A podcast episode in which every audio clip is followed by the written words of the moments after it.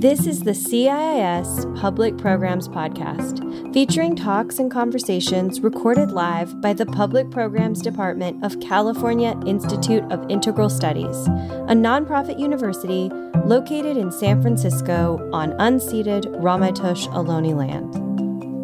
In this episode, CIIS professor, writer, and speaker Zara Zimbardo talks with author and journalist Amanda Montell about her latest book, Cultish, in which she argues that the key to manufacturing intense ideology, community, and us them attitudes all comes down to language. Zara and Amanda discuss influence, the social science of cults, and how to recognize the language of fanaticism all around us. This episode was recorded during a live online event on July 14th, 2021. A transcript is available at CIISpod.com.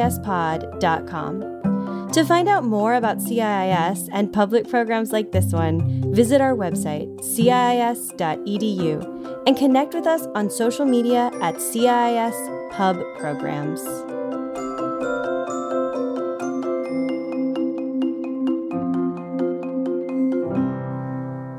Thank you. And hello, Amanda. Here we are. Here we are. well, I am completely thrilled to be interviewing and in conversation with you.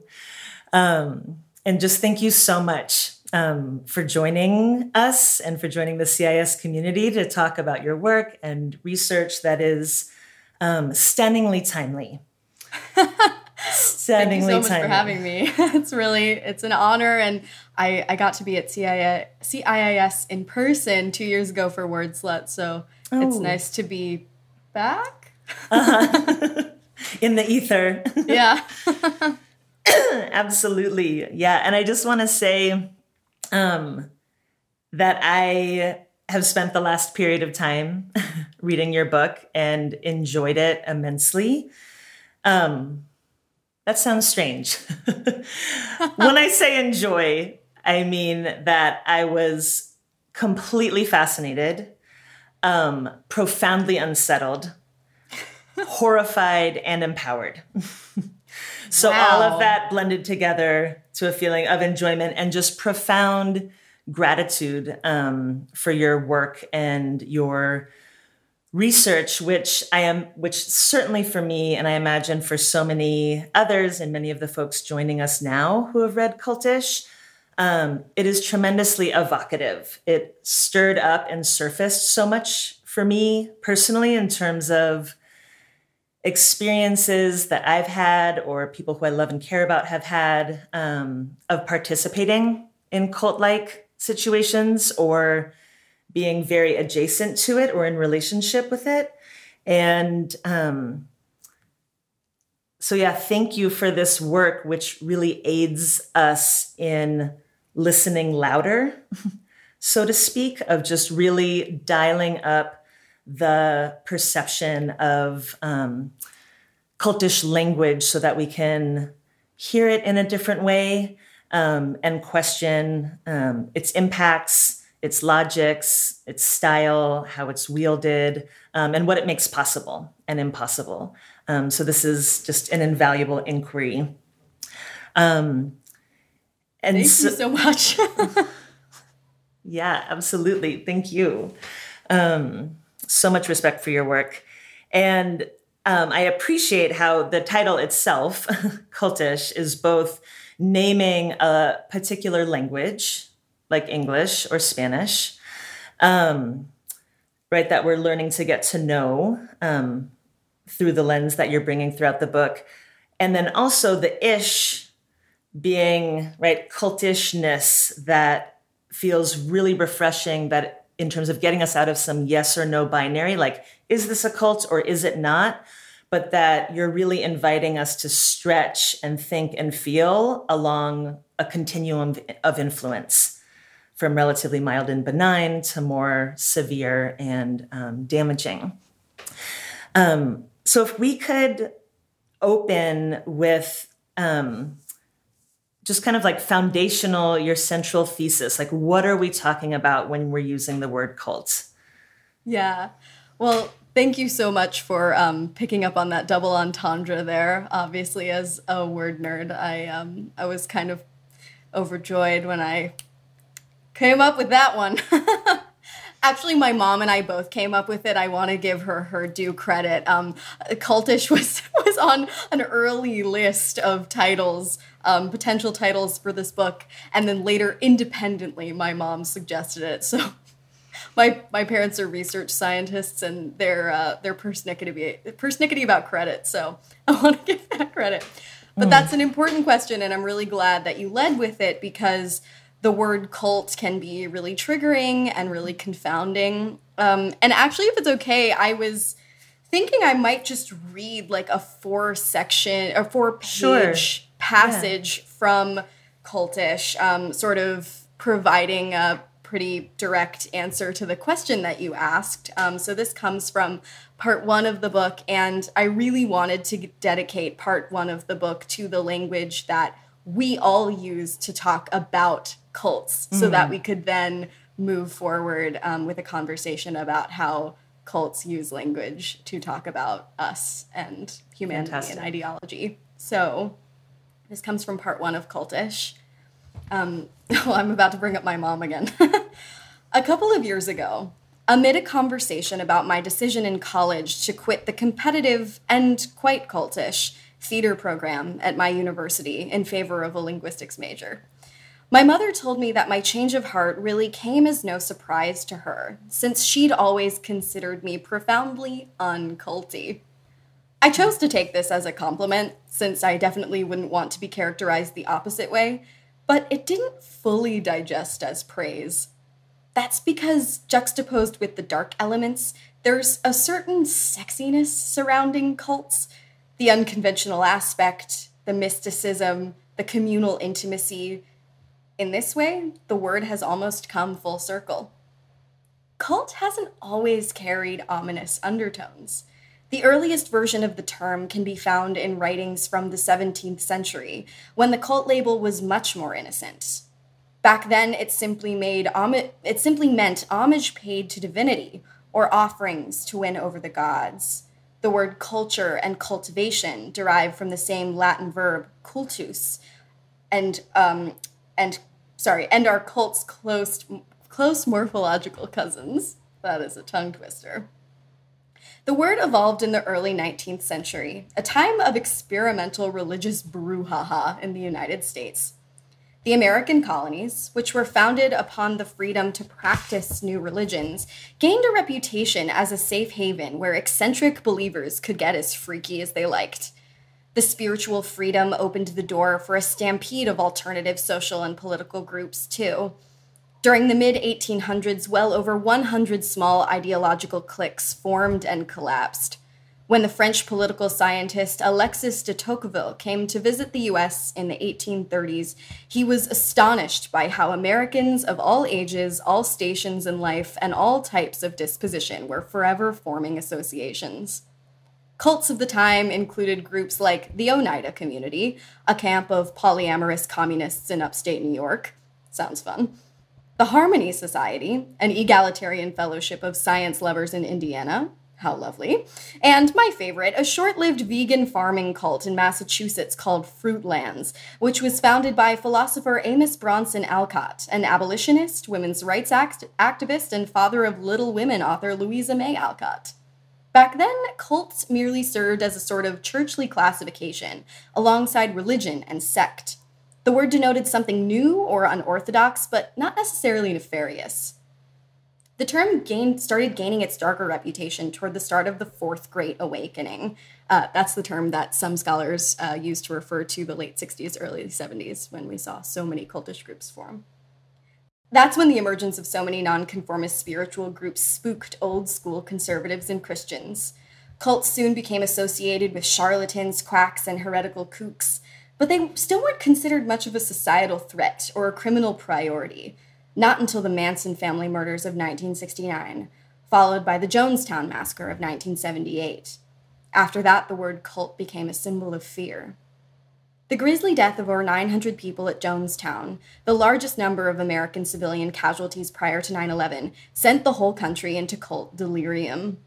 Some readers may recall the subsequent Satanic Panic, a period in the 80s defined by widespread paranoia that Satan worshipping child abusers were terrorizing wholesome American neighborhoods. As sociologist Ron Enroth wrote in his 1979 book, The Lure of Cults, the unprecedented media exposure given Jonestown alerted Americans to the fact that seemingly, seemingly beneficent religious groups can mask a hellish rot.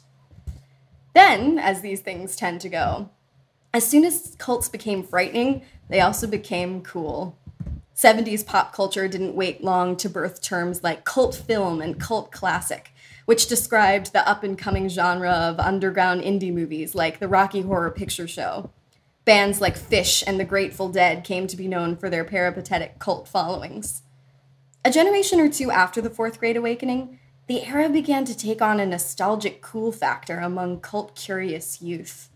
Fringe groups from the 70s now boast a sort of perversely stylish vintage cachet at this point, being obsessed with the Manson family is akin to having an extensive collection of hippie era vinyl and band tees.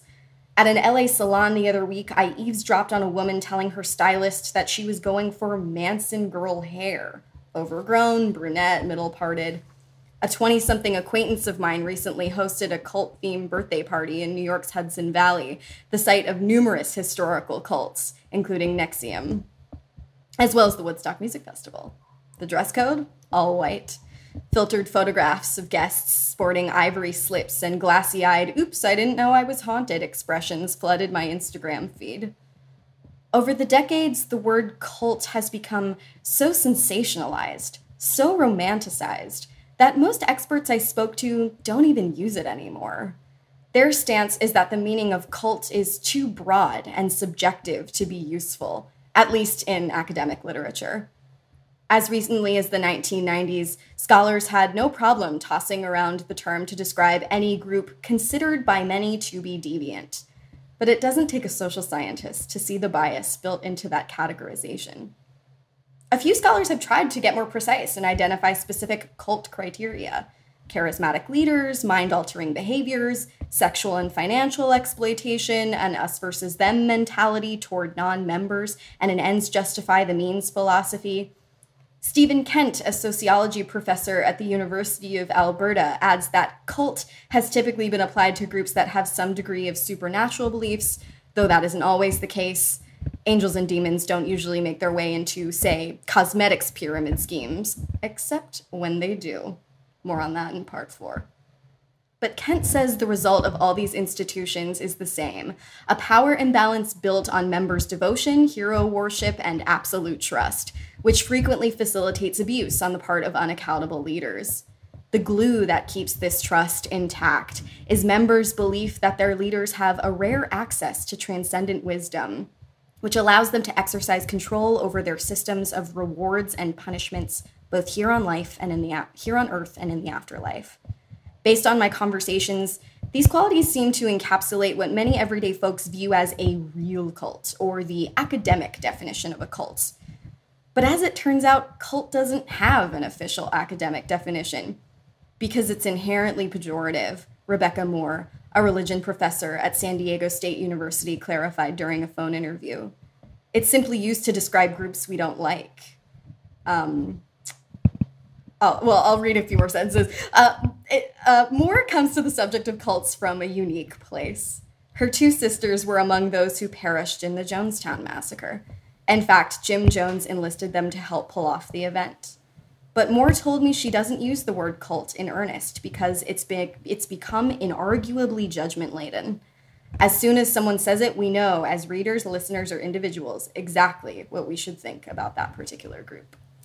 Mm. So I'll end there. Um, mm-hmm. I was trying to read slowly. It's very hard. um, but yeah, certainly over the course of writing this book and researching it, my personal understanding and definition of the word cult has not become more definitive or more precise, but instead hazier and more nebulous. And that's why I tend to either get really specific when I'm talking about certain groups and call them a fringe religion or an alternative religion if that's what I'm talking about, or I will do the opposite and sort of hedge and call these groups cultish or cult like. Um, and that's where. Thank you. I appreciate taking that time to literally get on the same page. um, and that as we go along and in the conversations that may ripple out um, for folks who are joining us here, um, talking about these topics, um, that's a great invitation to pause and be specific with what we're talking about. Like, what is the context and what are we trying to foreground when, you know, with this pattern recognition? Like, what elements are present? What impacts um, keep recurring? You know, exactly. how do we. How do we and know what we're not to say like with? this is not to say that um, we should strike the word cult from our vocabularies mm-hmm. or that you know, we need to stop using it when describing, say, a cult followed fandom or brand like SoulCycle, which I talk about in the book. Um, it's true that as conversationalists, we are naturally pretty savvy at being able to pick up on the context and stakes whenever a familiar word is invoked in conversation. So when one compares Peloton diehards to a cult, we know pretty automatically that the risk of you know being isolated on a commune somewhere is not actually on the table um, but when we are earnestly talking about spiritual groups religious groups socio-political groups throwing around the cult accusation willy-nilly it can really shut down conversations because right. nobody wants to be told you're in a cult. And yeah. if your ideologies and your group affiliations vastly differ from others who have equally strong ideologies and affiliations, that cult label is going to do nothing but increase and widen that rift. That's a great point um, as well as just bring up a lot of defensiveness. it doesn't really inspire curiosity or courageous and compassionate critical reflection on what might be going on. You know what's um, funny though yeah. is that the people who I would have even like lighthearted, very warm and empathetic conversations with about the word cult being a, being associated with their you know fitness studio or their whatever it was um, there was a pretty consistent pattern those who got really really defensive when i brought up the word cult tended to be involved with groups that were slightly toward the destructive end of the cultish spectrum and those who kind of laughed and were like, "Yeah, I can see it." Um, they were members of groups that really kind of weren't as bad. Mm-hmm. so the second you start defending why you're not in a cult or why you're not a cult leader, you start to sound like you're in a cult and that you're a cult leader. And I actually know this firsthand because, of course, the internet is a wacky place, and um, I've had a, a an Instagram follower thoughts about that language or to mm. you know sort Indeed. of ask me kind of as a joke but also somewhat in earnest like what's the difference between you know an instagram or social media cult leader and what you're doing on social media and i had to sort of like uh, not really go there in instagram messages because the second i tried i knew i would just be digging myself into a hole yeah, it is interesting that yeah, following and followers are right built into that language, and um, isn't it just? Yeah, and that's where um, you know your book. Um, that's one of the places where it ends in terms of reflecting that um, cult followings, cult membership, um, and what can be you know um, a whole range of cult dynamics are not so much happening where someone is people are meeting in real life um, but that it's vastly happening online and um, incredibly enhanced um, with algorithms and rabbit holes and um, self-fulfilling bias right all of this um, i want to ask um, briefly just what compelled you um, to really dedicate your attention to looking at this topic of language and power and cultishness. Um, what drew you yeah, in?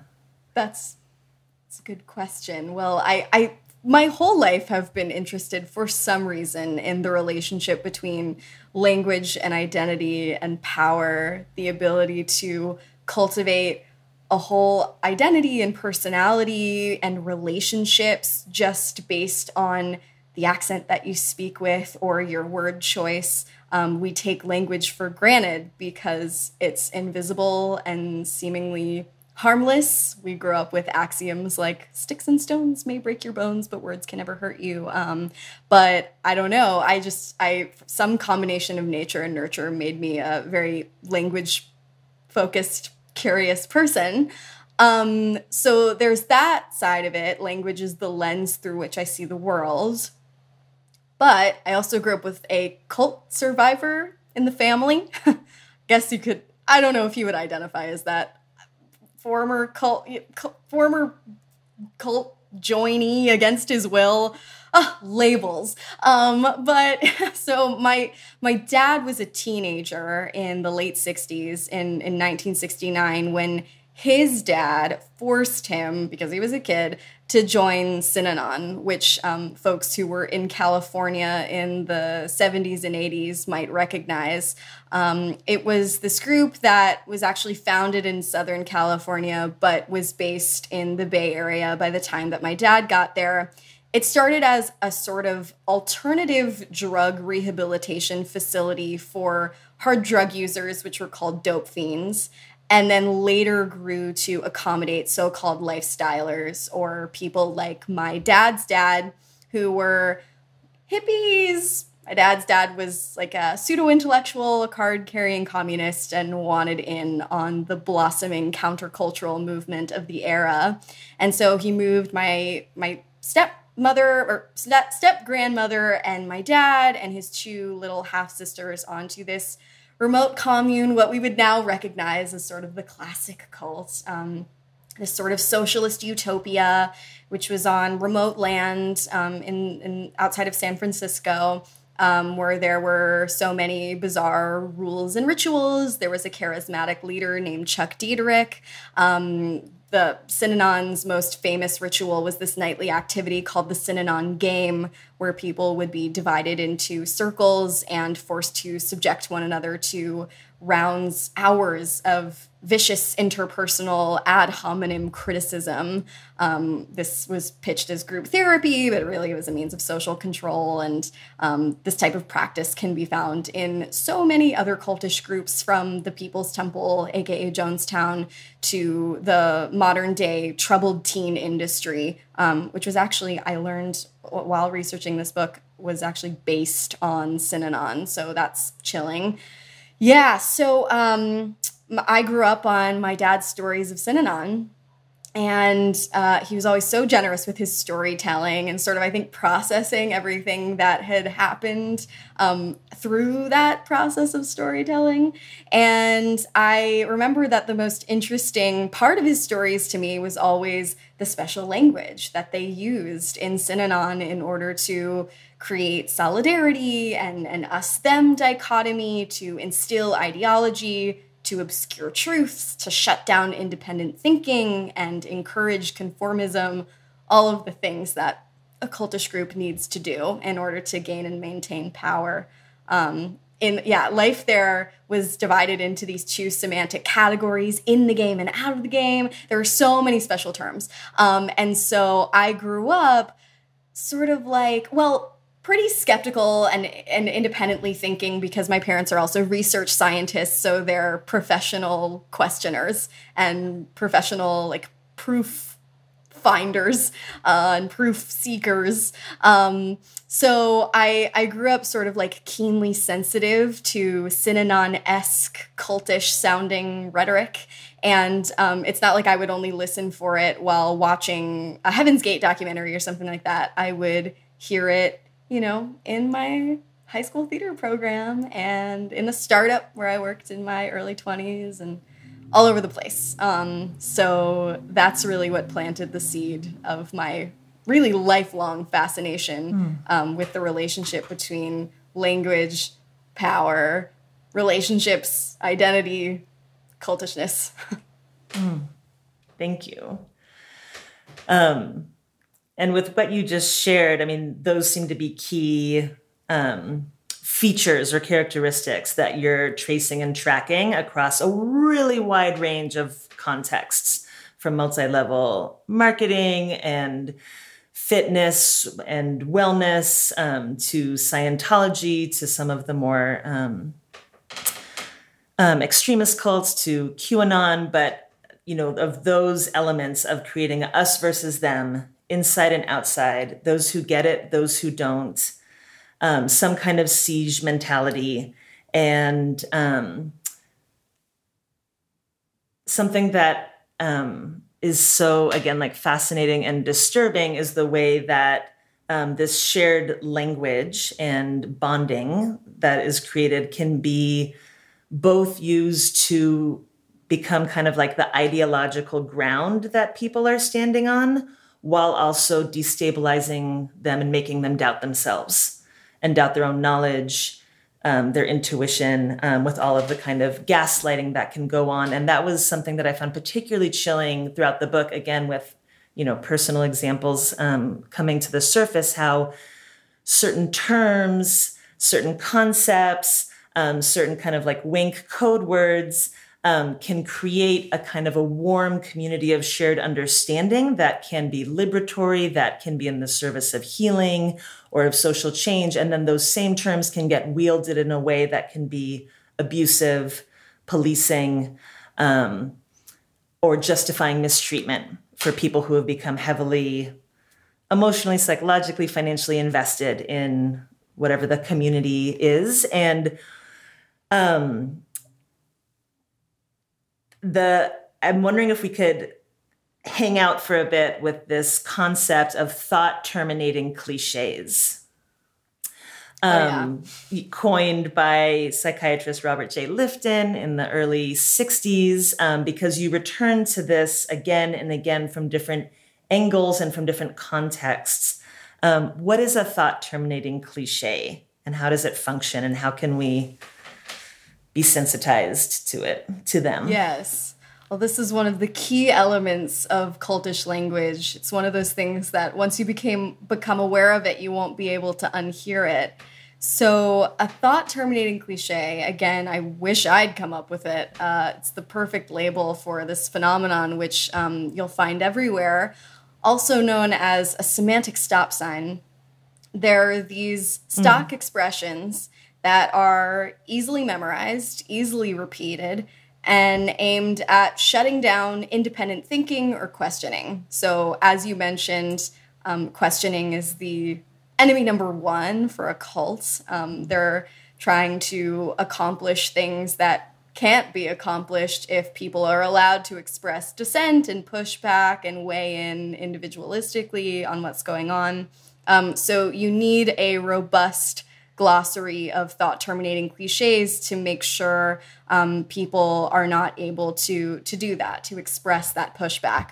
So examples of thought terminating cliches that we might hear in our everyday lives include things like well boys will be boys. Or well everything happens for a reason. Or um, you know it is what it is. It's all in god's plan um, and expressions like that are really compelling because it's work to think and it's a relief not to have to. And they alleviate cognitive dissonance or the uncomfortable discord you feel in your mind when you're holding two conflicting ideas in there at the same time. Um, so let's come up with some cultish examples. Um, and in those contexts, these can be a lot more destructive and nefarious. So in Synanon, for example, where everybody is physically isolated and their lives are being dictated by this one person at the top, this guy named Chuck Dederich.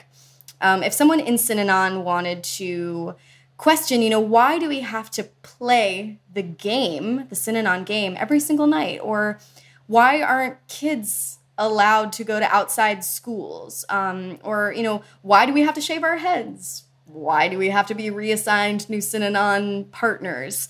Um, there was a thought terminating cliche that could be served on command, and it went act as if. And it was this imperative to act as if you believed in this policy that Chuck Dederich put in place until you did because if you're feeling dissonant about it, well, that's a you problem. This is the gaslighting that you were talking about. That's a you problem. And Chuck is a visionary and a genius, and he knows what's best. And so if you have an issue, act as if. And then you can tell your, you can sort of brainwash yourself, right? Like you want badly to believe that this place where you've spent the past 5, 10, 15 years is everything that it would promised it would be. You don't want to have to cut your losses. You don't want to have to create conflict. And so you're going to use act as if as a cue to put that cognitive dissonance and that dis- and that, you know, dissent to bed. Um, in a group like NXIVM, if folks binged the NXIVM docu series like I did, you might recognize thought terminating cliches that Keith Raniere would use. Um, things like, well, don't let yourself be ruled by fear, or dismissing valid concerns as limiting beliefs. Um, in Jonestown and so many different cultish groups throughout history and the world, um, a thought classic thought terminating cliche is it's all the media's fault. Mm-hmm. Um, blame the media. So um, thought or even fake news. fake news, yeah, and that's an example of of loaded language, right? Uh-huh. So um, there, oh, there are so many examples of that, but um, yeah, the media is a classic classic scapegoat, um, and and it, it's you know it's tricky, and this is what toxic relationships are in general whether mm-hmm. you're in a toxic one-on-one relationship or in a toxic relationship with the group you're in like there's always some truth to what's going on there. If there uh-huh. weren't, you would you would never have joined, you would never have stayed. And so, you know, it's like we do need to express skepticism toward the media to a degree. We do need to, you know, check preconceived notions that we have in our minds about what our limits are and what we can achieve or can't achieve. Like we there's a little bit of truth there um, but when you have these stock expressions that are there to shut you down anytime you have a question that's a red flag because anything legitimate will stand up to scrutiny. Mm. so powerful um, one other um, i mean again like you said it's like can't unhear it because they can be so ubiquitous and some of these same cliches or kind of pseudo proverbs can be used to open up some critical inquiry or reflection as well as to just shut it down um, sure. You know or drive the blame into oneself and that was one example that stood out to me when you were describing the shambhala community mm. and the thought terminating cliche of um, why don't you go sit with that right and of course right all the meaning there that sitting with something can be obviously a profound ongoing spiritual practice to really question what's going on, see the different layers of something.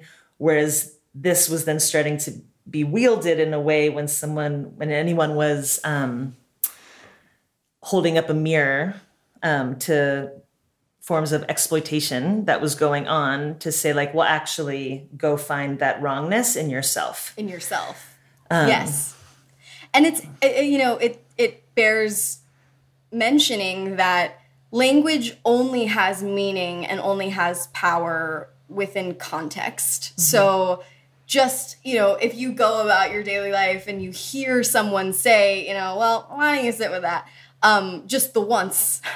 That's not some sort of dog whistle or um, a really serious red flag that that person is trying to exploit you. Um, but again, when these phrases are being repeated systematically and you feel yourself sort of halting that independent thought process, um, or, or you feel like the argument is going nowhere after that mm-hmm. phrase is invoked, um, that's a sign that this is uh, closer to a semantic stop sign than anything else. Right. Yeah. And I, um, appreciate how you also name the term brainwashed as a form as a semantic stop sign that like not can only is it yeah it can be that it can be unhelpful it can be harmful and it can just be othering when we're talking about um, cult recruitment, um, people's different experiences and the along the continuum of influence that when we're saying oh those people or that person is brainwashed right it's also talking about oneself. It's like well i wouldn't be prone to that. I wouldn't be so susceptible. Um, that is you know this scary other thing that's going on that i can't relate to instead of saying how could that be happening what can I actually relate to? And what are these shared conditions of susceptibility that we are all in, yeah. um, where cult like behaviors, right, and cultish um, language, right? Like you asked this question, like, why does it seem like everyone sound, everyone's talking like they're in a cult these days, um, you know, is just proliferating. Um, and I, you know, reading your work, also just kept feeling so much empathy for how deep our needs are for belonging and for meaning. Um, and that's such a deep part of what makes us human and um, is such a huge um, dimension of our lived experience that charismatic leaders um, or different marketing schemes can tap into and um, exploit and I'm wondering if you could talk a bit about these terms, um, which you got into with the deep dive into multi level marketing and some of the faux feminist empowerment and so much going on there, but of um, toxic positivity and love bombing. Yes. What is that? And you look at it in different contexts, but in that one, it really. really shown. Yes, yes. Um, well, thank you for bringing up the brainwashing topic. Um, yes, brainwashing can be used to sort of morally divide us, and we we do it as a protective mechanism. Mm. We we say like I would never end up in a group like that. They were brainwashed. Um, but really, brainwashing is nothing but a metaphor. You know, it is the explanation that prevailing wisdom and the popular media tends to give for why people wind up in cults, but it's not a real or testable phenomenon. And again, it's often used just to shut down a conversation and prevent us from asking the more interesting question of what is really motivating people's behavior. And it's all these other things, all these other really, really interesting things um, that have a whole lot to do with language. Um, but yes, so Americans have a distinct and consistent relationship to cultishness over time. Um, and there are a lot of reasons for that. But uh, one of the reasons is that we, um, you know, we our history stems from the capitalist Protestant ethic, um, which is what informed our value of the American dream. Um, we are optimists and seekers, um, born and bred as Americans, um, and that, in combination with a whole bunch of other social and cultural factors, has um, made us, you know, attracted to organizations and leaders who are making grandiose promises that you can achieve anything you want. Um, and again, that doesn't have to be cultish, that promise. It isn't totally true. not not everybody can accomplish anything just when you put your mind to it. Um, but when it gets cultish is when um, well, multi level marketing is one of the contexts in which it gets cultish. And I decided to put that industry in the book, um, first of all, because people are, co- are always constantly asking me about it, but also because I think the multi level marketing industry is this sort of really extreme case study in toxic positivity and the prosperity gospel that imbues all of American workplace culture in general. Um, but the way that the multi level marketing industry exploits this American value for you know productivity and progress and self improvement is um, well it's I don't know how far I want to go back, but you you asked about the language of um, you know pseudo feminism and how the multi level marketing industry exploits that. Um, so since the dawn of the modern direct sales industry in the 1940s and 50s, um, the industry has always targeted non working wives and mothers as the primary sales force. Um, the reason why is very interesting. I won't get into it. But um, so while in the 40s and 50s, Tupperware, which is like the OG multi-level marketing company mlm was pitched as like the best thing to happen to women since they got the vote this opportunity to be a businesswoman to earn a full-time living with part-time work from home um, now multi-level marketing companies and Tupperware is still around um, pitch themselves as an opportunity for girl boss boss babe mompreneurs to become part of an empowering movement. So um, the precise terms have changed but mlms have always capitalized on whatever commodified pseudo feminist language was trendy at the moment to convince women that they should be a part of not only this industry, but a movement, a community. And um, that's part of what makes these companies so cultish is that they're not just sort of scammy and predatory, um, they are missionary in character. They are helmed by these charismatic leaders that members come to revere and worship almost in a religious way. Um, there is such intense pressure in these groups that truly codependent, life consuming relationships start to form when you invariably do not become a millionaire mompreneur within a year like they promise because mathematically it's not possible the way that these pyramid scheme esque organizations are structured. They will do what these other cultish groups that we've been mentioning before do. They will gaslight you into believing that you didn't try hard enough. You aren't really dedicated to the American dream like you should be because this is a good system and a good system always works. Um, and the exit costs are incredibly high because of these high pressure, boundaryless relationships that have formed since um, everything, since everybody's financial success depends on the financial success of the recruits below them. So, um, yeah, I decided it was important to focus on the language of multi level marketing, not only because it is fascinating in and of itself, but it says something about our workplace values in America mm. at large. Mm.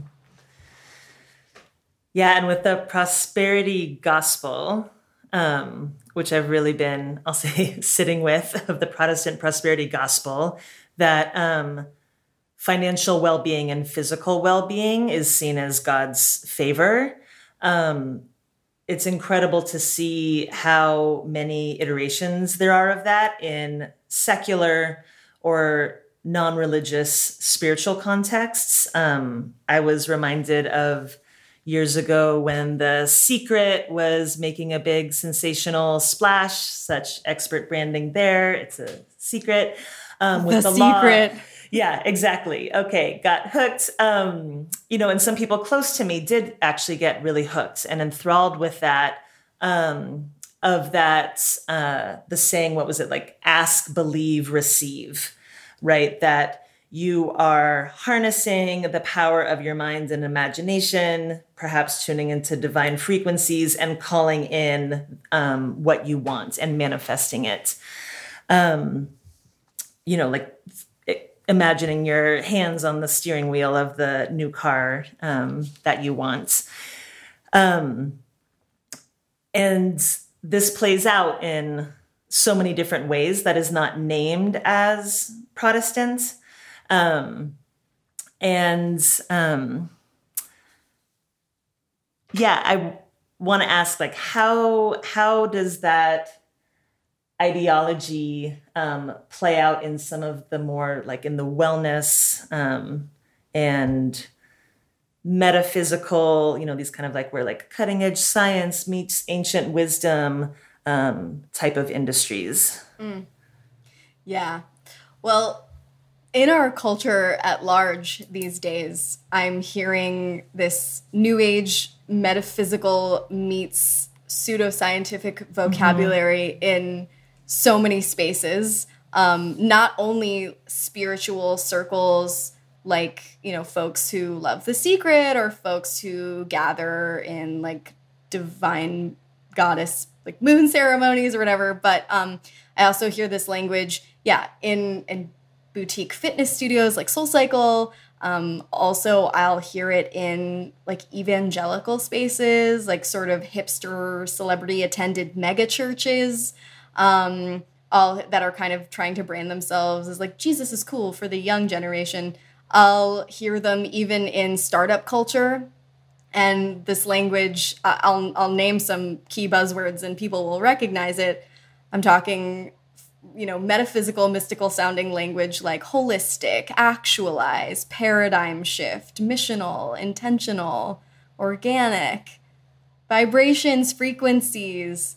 Um, this is language that you hear in just so many spaces and so many different contexts and in spaces like um, SoulCycle, let's say, and wellness spaces, which have come to serve a truly religious role in people's lives. Um, you know, as our culture and particularly younger people move away from traditional religion, they still crave a spiritual experience and they still crave a community experience. And so researchers at places like the Harvard Divinity School have found that folks literally name SoulCycle as their new church or literally name CrossFit as their new religion. Um, and you might think, well, no, like CrossFit is not a religion. Um, but actually, as tricky as it is to define the word cult, uh, experts have been arguing for even longer about how to define a religion.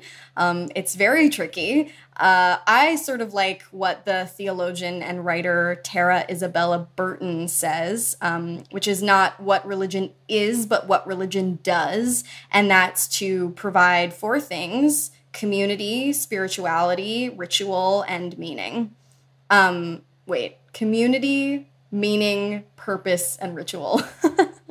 and those things don't necessarily have to involve God at all. You can find them in your SoulCycle studio. You can find them in your wellness circle. Um, you you can certainly find them in your evangelical megachurch, and you can even find them in the startup where you work.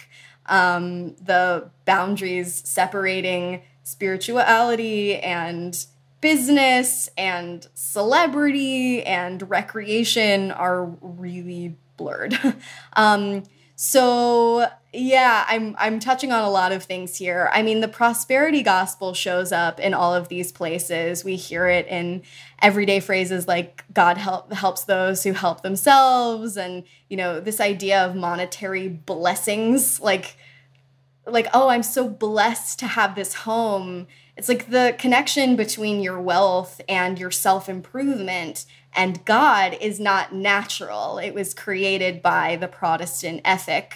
Um, and as americans again we fetishize self-improvement. It's the perfect religion for us. Um, even if we're young people in 2021 who reject mainstream religion or ideas of god um, we still want to participate in the spiritual, we still want to participate in the woo woo, and we can do that in a space like SoulCycle or in even in our workplace. Um, and the language, like holistic and actualize and frequencies and whatnot, um, can make us feel really connected spiritually to others who are using the same vocabulary words. It's mm-hmm. like a mm-hmm. new religious vocabulary for us um, but it also has a downside. It doesn't mm-hmm. have to, but it can be um, it can be tricky.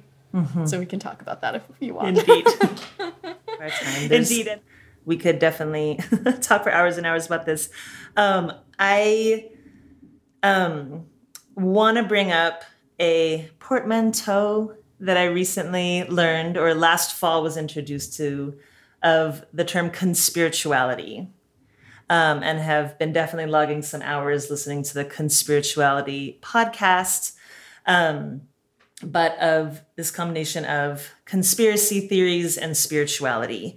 And um, so important to explore, and I was deeply rattled.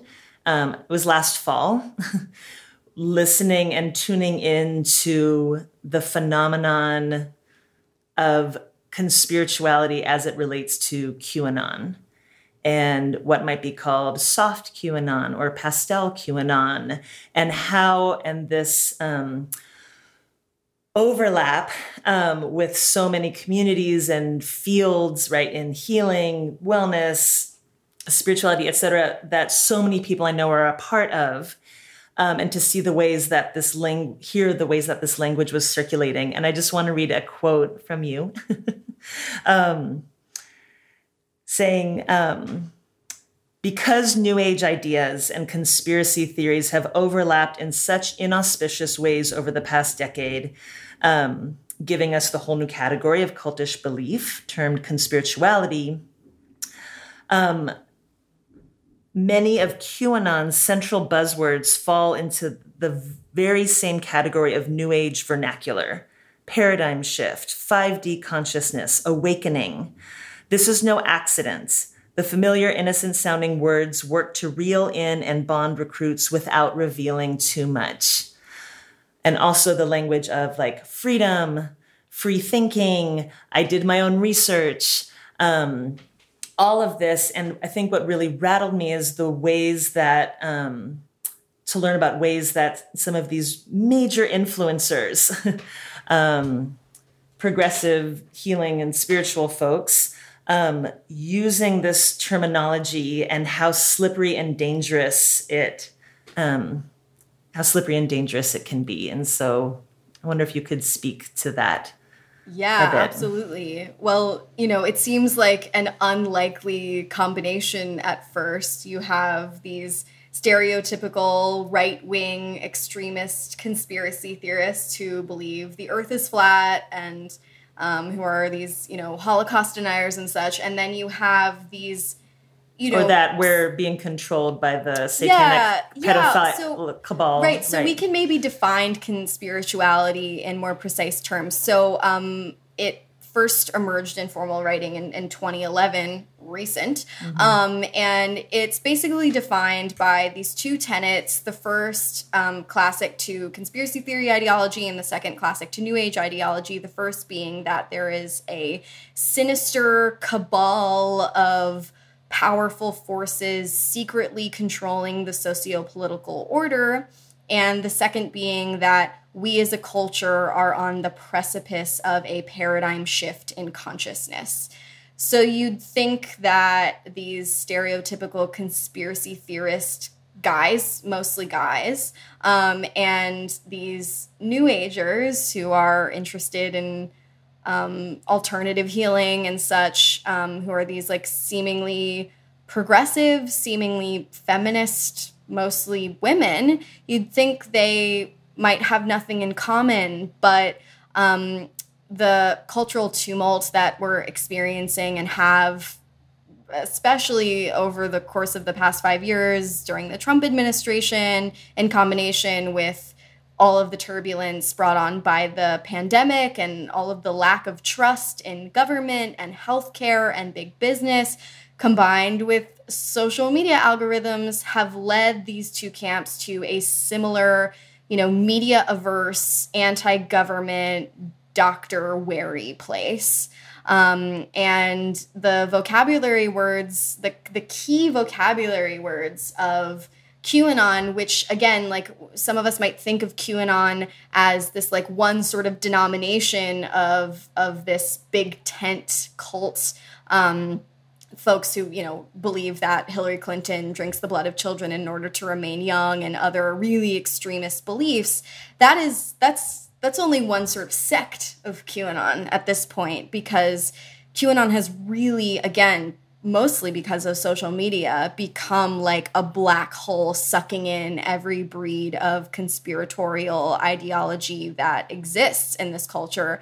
And there are a lot of them because conspiracy theories tend to surge during times of crisis. And the pandemic, in combination with the election, in combination with social media, that was a time of crisis. And we crave conspiracy theories sort of naturally as humans because we're interested in special knowledge, we're interested in answers, we're interested in closure, and conspiracy theories provide those things. Um, and because QAnon, again, I'm referring to it in the sort of big tent sense, because QAnon's key buzzwords um, are so broad awakening, deep state, paradigm shift um, folks can sort of project whatever they want them to mean onto them um, and not sort of approach them with enough skepticism to realize that they could serve as an on ramp to more right. dangerous ideology.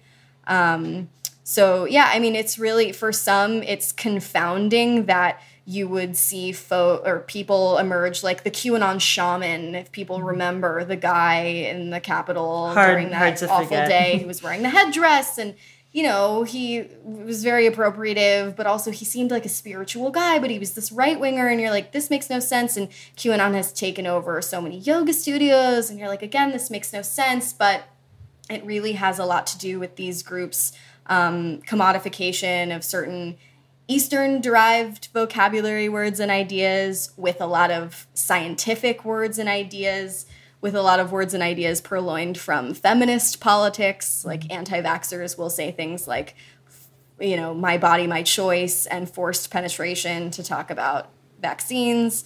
Um, so, yeah, language is really the material with which these extreme beliefs are fabricated, and it's entirely possible to be sort of like onboarding to QAnon mm-hmm. um, online and not even really know it.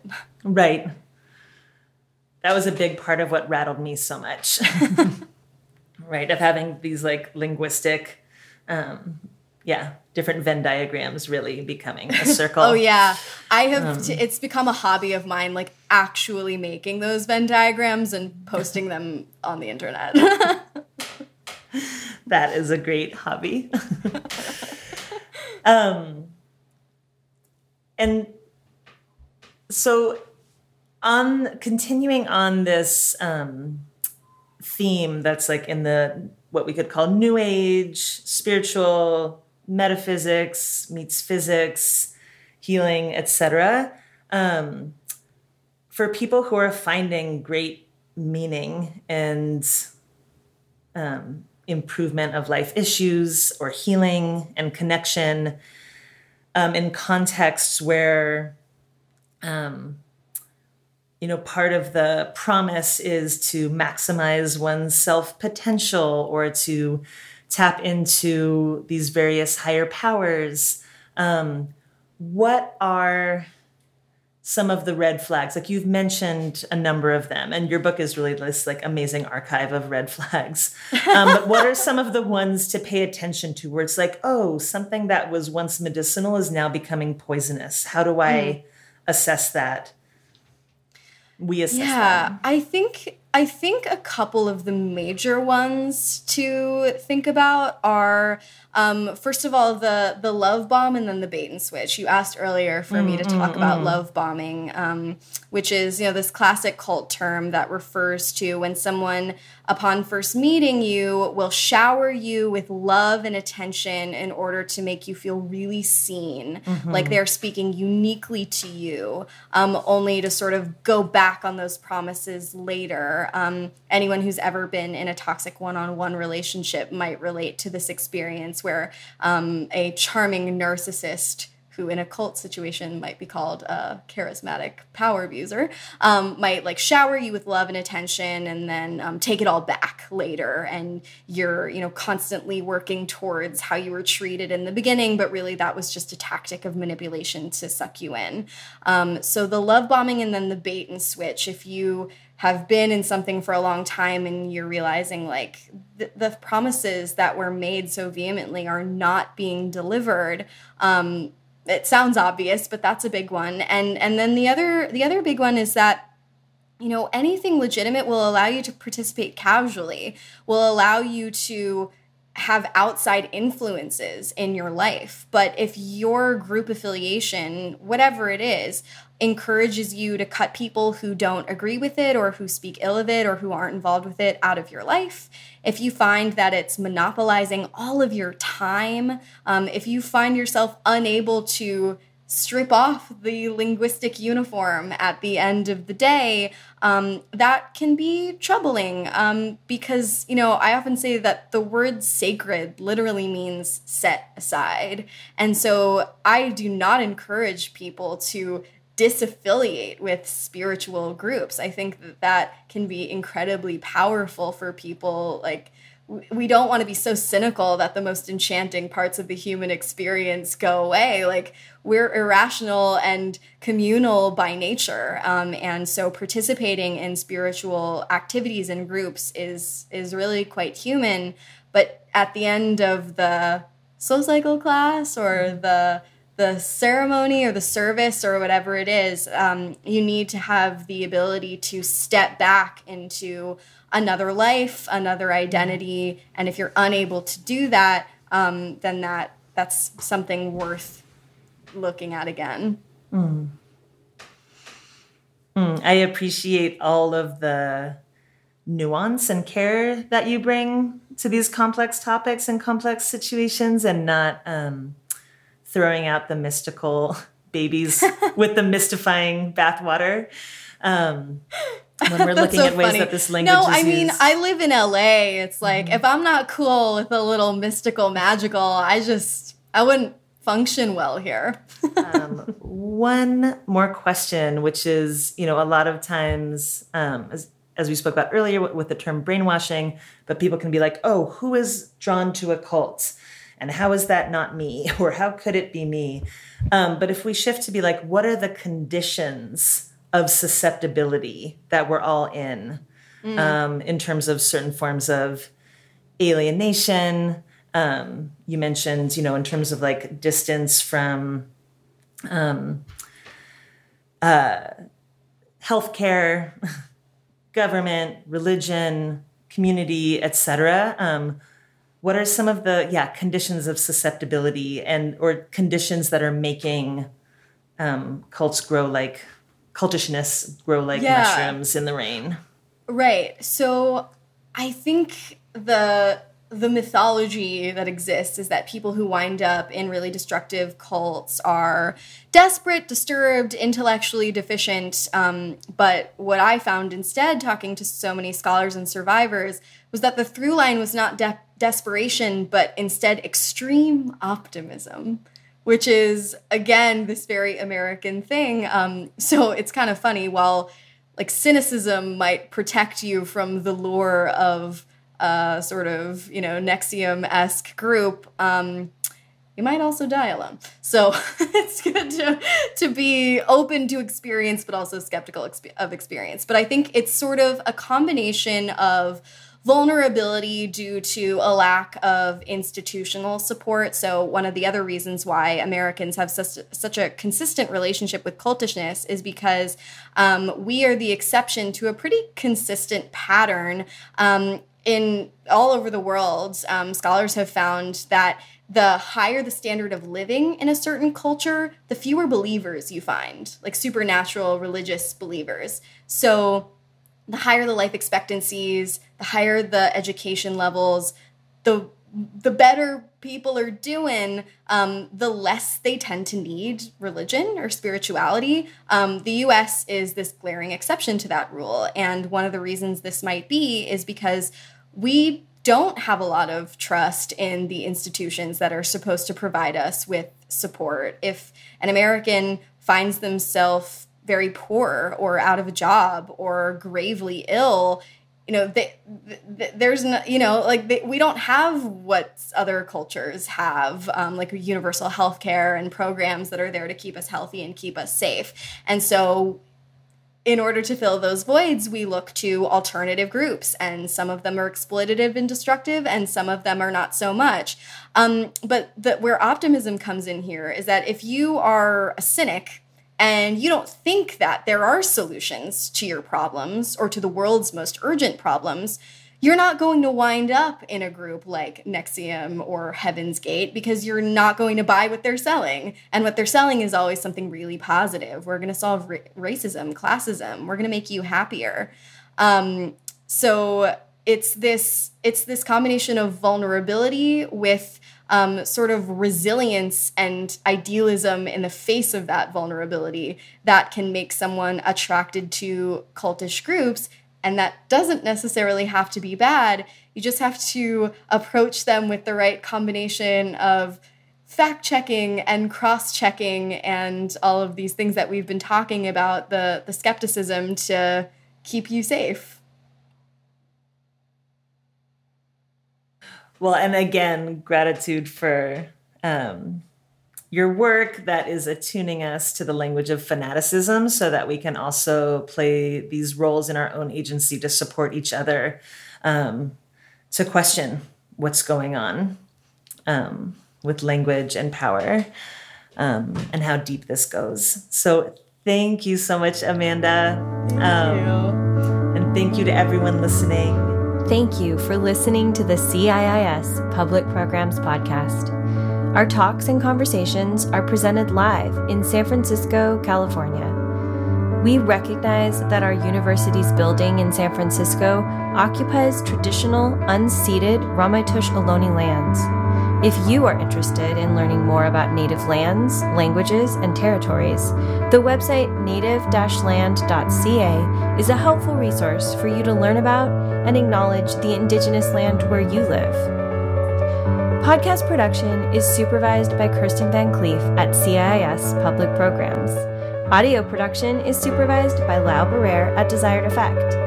The CIIS Public Programs team includes Kyle DeMedio, Alex Elliott, Emlyn Guinea, Jason MacArthur, and Patty Fort. If you liked what you heard, please subscribe wherever you find podcasts Visit our website, ciis.edu, and connect with us on social media at CIIS Pub Programs. CIIS Public Programs commits to use our in person and online platforms to uplift the stories and teachings of Black, Indigenous, and other people of color, those in the LGBTQIA community, and all of those whose lives emerge from the intersections of multiple identities.